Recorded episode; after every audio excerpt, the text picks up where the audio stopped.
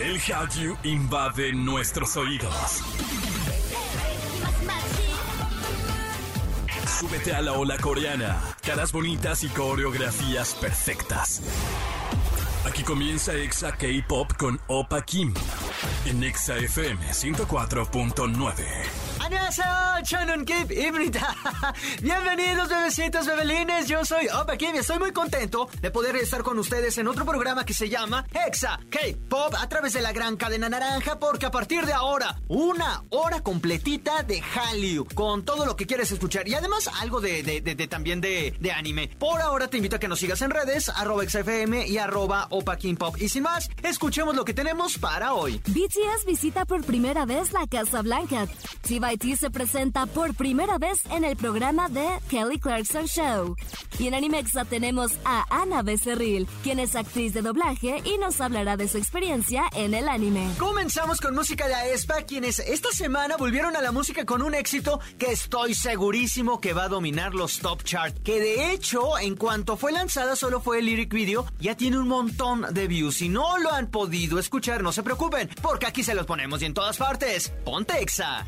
Exa K-Pop. Continuamos con más de Exa K-Pop y los chicos de BTS, además de ser el grupo más famoso del mundo, ahora son portavoces en la lucha por la igualdad. Esta agrupación coreana tuvo una visita especial en la Casa Blanca en Washington, donde fueron recibidos por el presidente Joe Biden. En su discurso hablaron sobre la inclusión, representación y diversidad asiática. V pidió a las personas que se respeten entre sí, que cada uno tiene su propia historia y que esperen que hoy sea un paso adelante para respetar y entender a todos y cada uno como una persona valiosa. Joe Biden expresó, muchos de nuestros amigos asiático-estadounidenses han sido objeto de una discriminación real. El odio solo se esconde. Cuando la gente buena habla de eso y dice lo malo que es, este disminuye. Así que gracias. Cabe señalar que esta es la primera vez que BTS visita la Casa Blanca y que además los recibe el primer mandatario de Estados Unidos, Joe Biden. Imagínense nada más a qué,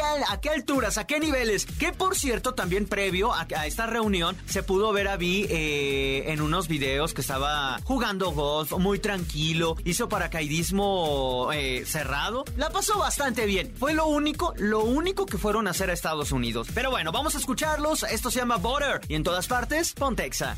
Exa K-Pop. Estás escuchando XFM y los chicos de TBT siguen triunfando y alcanzando nuevos logros. Y esta semana fueron invitados especiales de un show. El grupo masculino de K-Pop Tomorrow by Together ha aparecido por primera vez en el programa de televisión estadounidense The Kelly Clarkson Show. Durante la emisión del programa, el grupo interpretó el éxito Good Boy Gone Bad, que ya pueden ver en YouTube y que tan solo a 24 horas consiguió más de 250 mil views. En el programa, Kelly Clarkson presentó a la banda como It Boy de la generación Z, diciendo que se ha convertido en uno de los grupos más poderosos en el mundo del K-pop tras su debut en 2019. ¿Qué tal, eh? La verdad es que me da muchísimo gusto por ellos porque yo empecé con una relación tóxica. Como que al principio no me terminaban de gustar y ahorita los amo. Muy chido, muy bonito todo, pero como que ya se antoja que ya vengan a México. No es por nada, pero ya es necesario. Por ahora vamos a escucharlos. Good Boy, Gone Bad y en todas partes. Ponte Exa.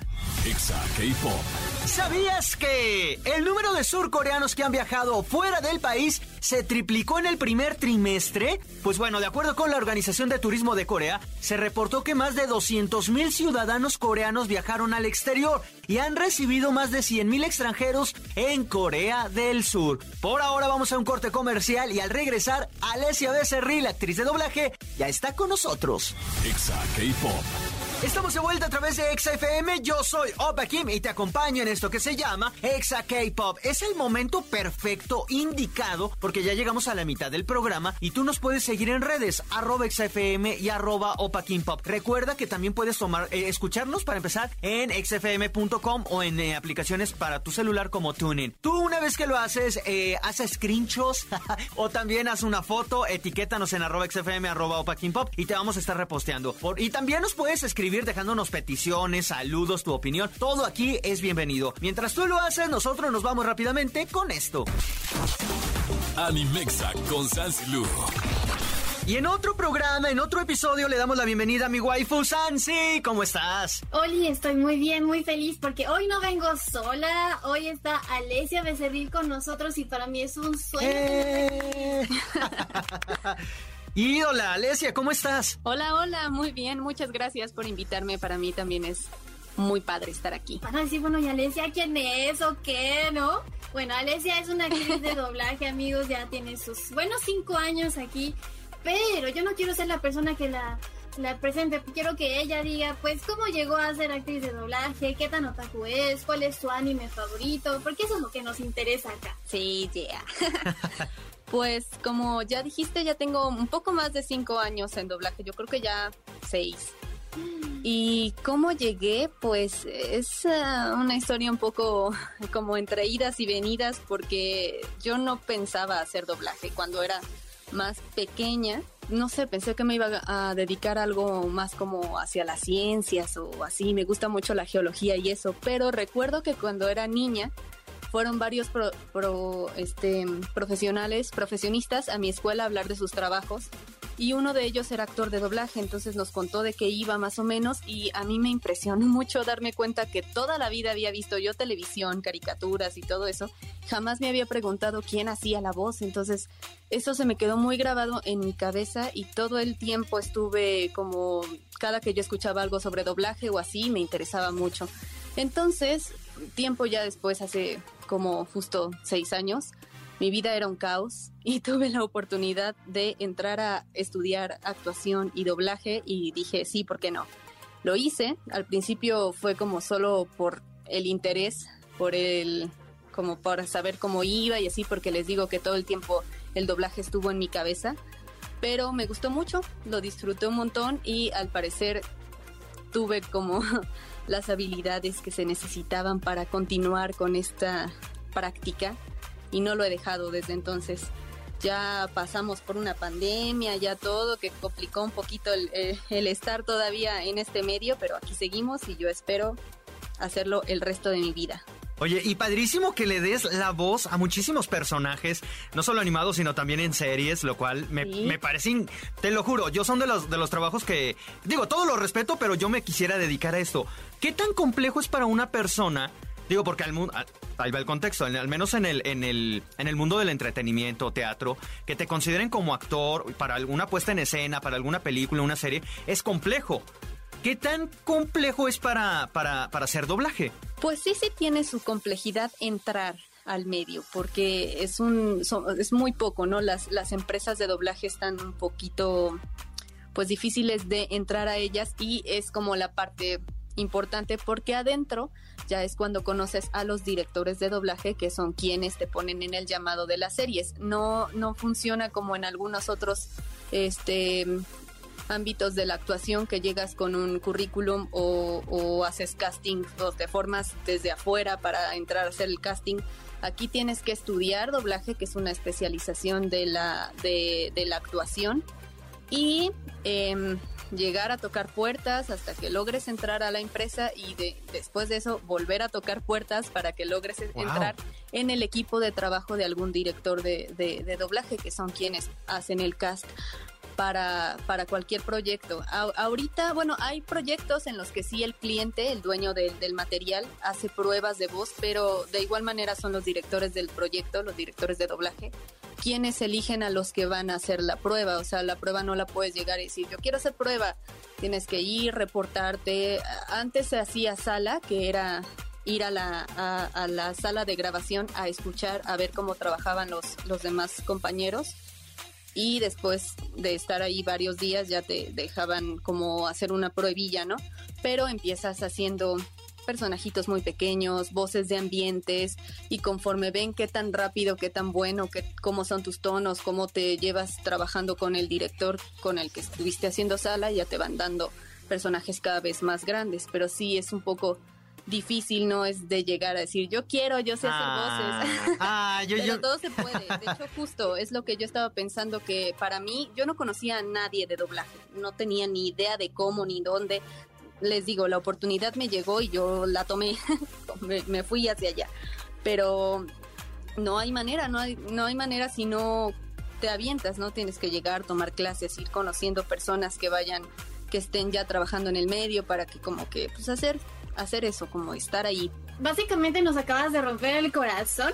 No, no, no. Diciéndonos que es un poquito complicado, o sea, porque lo, lo pones como si es muy complicado, porque pues tienes que también ser como actor, justamente porque ¿cómo le vas a dar vida a alguien si también necesitas sentir esas emociones, ¿no? Y creo que eso es lo muy difícil, es cómo lograr conectar tu personalidad con un personaje que a lo mejor es la primera vez que le estás leyendo, la primera vez que lo estás viendo y quizás el personaje es demasiado burbujeante, ¿no? Y tú eres como que una persona, pues a lo mejor no amargada, pero sí muy seria. Entonces, ¿cómo logras transformarte? O sea, creo que eso es lo complicado. Cuéntame un poquito de qué tienes que hacer justamente para entrar en ese papel. Pues es que son varias cosas que tienes que hacer, pero sí, lo principal, pues es la actuación, ¿no? Lo, el sonar natural cuando estás actuando, porque nosotros somos actores de doblaje, o sea, no ponemos nuestra personalidad. Hay veces que nos dicen, ¿en qué te inspiraste para crear la voz de... Hay ocasiones en las que sí podemos como crear voces como proponer, ¿no? Pero somos actores de doblaje. El, el actor principal, que en este caso sea caricatura o sea actor de ¿De live action? Persona, ya, ya dio su propuesta y nosotros debemos doblarla. Entonces, en ese momento es cuando entran las, las, las, características que se necesitan, que una sí es actuación, porque si el actor está llorando, tú tienes que llorar. Y tienes que sonar convincente, ¿no? No, tienes que llorar de... o reír, que a mí me cuesta mucho trabajo eso. tienes que, si el, si el actor se carcajea, tú te carcajeas. La segunda es la, el ritmo. Si él llora y hace como... Esas tres sollozaditas las tienes que hacer en el mismo ritmo. E igual como el ritmo de cerrar, abrir y cerrar la boca mientras habla para que tú, para que pues, no parezca que solo estás diciendo ahí las cosas, ¿no? Tú tienes que seguir el ritmo del actor o del dibujo que estás actuando, que estás doblando. Y otra, pues la dicción, eh, el tipo de voz que le vaya al personaje. Oye, Alesia, ¿y cuál fue la el primer trabajo que viste y que pudiste ver y que dijiste, ay, no inventes, no puedo creer que soy yo? ¿Qué se siente? recuerdo perfecto que cuando yo era muy nueva, hice una prueba de voz para una serie que se llama The End of the Fucking World, es de Netflix. Sí, sí, sí. Eh, es muy popular, de hecho tuvo mucho, mucho éxito y yo hice a Lisa, que es la protagonista de esa serie. Entonces obviamente es así, la busqué, la vi y les digo la verdad, en ese momento dije, wow, qué increíble, soy actriz de doblaje. Pero no, ahí todavía yo no era actriz de doblaje, yo había hecho doblaje de una serie. Ahorita veo esa serie y sí siento que lo puedo hacer mil veces mejor ahora porque lo que te da la práctica pues, no te lo da nada, ¿no? Entonces, pues fue mi primer trabajo, a las personas les gustó mucho y yo agradezco que me hayan recibido de esa manera, pero sí siento que sí me falló. Si lo veo actualmente, siento que ya he mejorado. Oye, y ya con toda esta experiencia que llevas, ¿hay algo que te gustaría cambiar en el mundo del doblaje? ¿Que me gustaría cambiar? Ajá, para bien o para mal, algo que digas, ay, no, prefiero que sea así, o prefiero que seamos más reconocidos, o prefiero que eh, el actor de doblaje sea lo primero que aparezca en los créditos, ya que no, que no ni siquiera aparezca el nombre del anime, el actor de doblaje debe ser primero, ¿no? Como un héroe sin capa. Ay, como un héroe sin capa. Oye, sí. no, fíjate que ese tema es muy, muy controversial dentro de, de, nuestros temas de conversación entre actores de doblajes, porque hay personas que dicen que, que sí, ¿no? Que que sí debería, sí debería, pero en, en mi experiencia personal, yo soy actriz, ¿no? Estudié actuación. Me gusta el doblaje porque no me veo. Entonces, en mi, en mi experiencia personal, a mí me gusta porque entro en una, en una cabina, hago todas las caras que tengo que hacer y etcétera y etcétera. Cambio mi voz incluso a veces y cuando una persona me dice, oye, ¿a poco eres tú? No te reconocí. Yo siento padrísimo. Yo digo, exacto, no me reconociste porque hice excelente mi trabajo, ¿no? Pero hay personas que justo dirían, mm, no, yo necesito. De hecho, ahora con las redes sociales creo que hay, habemos muchos actores de doblaje que estamos como justo hablando del trabajo, que estamos haciendo más entrevistas y así. Y a mí me gusta interactuar con las personas, está muy padre, pero ya como más exposición me, en mi caso personal, siento que no, no, no es lo mío, ¿no?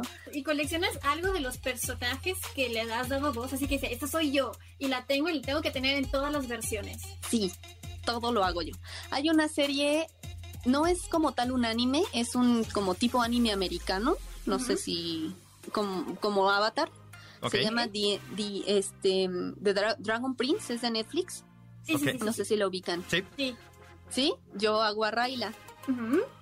Entonces, eh, yo tengo todo así, todo. Tengo mi playera de Raila, mi póster, mi todo así. Entonces, mi Funko de Raila. Mira, la verdad es que nosotros estamos muy contentos de que nos hayas acompañado.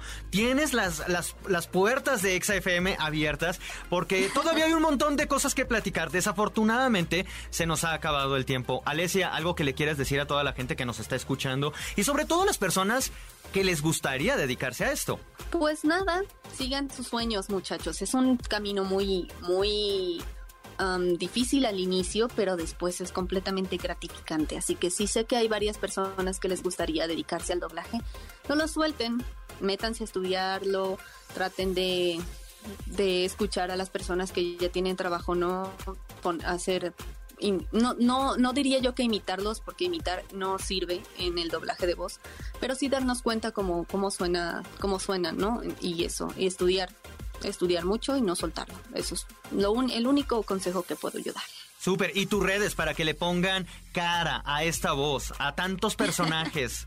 Em, pues acaba de estrenarse. Yo trabajo para mucho últimamente para Crunchyroll, me imagino que ustedes Crunchyroll y también eh, también está una plataforma que se llama Anime Onegai, ahí voy a tener ahí unos personajillos, pero en Crunchyroll se acaba de estrenar eh, Love of Kill, que de hecho es una de las series que Crunchyroll está trayendo uh, con Simuldub, o sea, se están estrenando en Japón y prácticamente a la semana ya está el anime doblado en la plataforma, eso está súper padre, entonces vayan a verlo, lo, lo recomiendo mucho. Y pues mis redes sociales, uh, yo estoy en Instagram como Drama Alesia, con doble S, Drama Alesia y en Twitter como Alesia Becerril. Alesia, muchísimas gracias por habernos acompañado, gracias por tomarte el tiempo y, y, platicar sobre este ambiente. Y Waifu, muchísimas gracias también por habernos acompañado. Yo encantada de estar aquí con ustedes. Bueno, muchísimas gracias a las dos chicas. Por ahora nosotros nos vamos a ir con música y en todas partes. Ponte Exa. Exa K-Pop. Amixes, desafortunadamente hemos llegado a la parte final de este programa. Ya sé, se acabó demasiado rápido, pero al menos yo la pasé bastante bien. Muchísimas gracias a todos ustedes por habernos acompañado. Y aunque yo ya les diga adiós, eh, quiero que me acompañen en el próximo programa, en la próxima edición, porque les voy a platicar sobre una integrante de Weekly que ya dice adiós. Seungri no le está pasando nada bien y ahora su cuenta de Instagram está fuera. Y en Chisme Time con Jan vamos a contar de la expo de autógrafos que a la que fuimos al Centro Cultural coreano la semana pasada. Agradezco como siempre a toda la gente que nos acompaña del Estado de México, Ciudad de México, Celaya, Comitán, Piedras Negras, Guadalajara, Ecuador, que Quito y a Mérida. Y también a todos los que nos escuchan eh, a través de internet en Querétaro, en Monterrey, en Tijuana, en Guanajuato. Bueno, a todos ustedes, nuestro K-Love. Cuídense mucho, sean felices. Yo soy Opa Kim, tomen agüita y los espero en el próximo programa. Anion.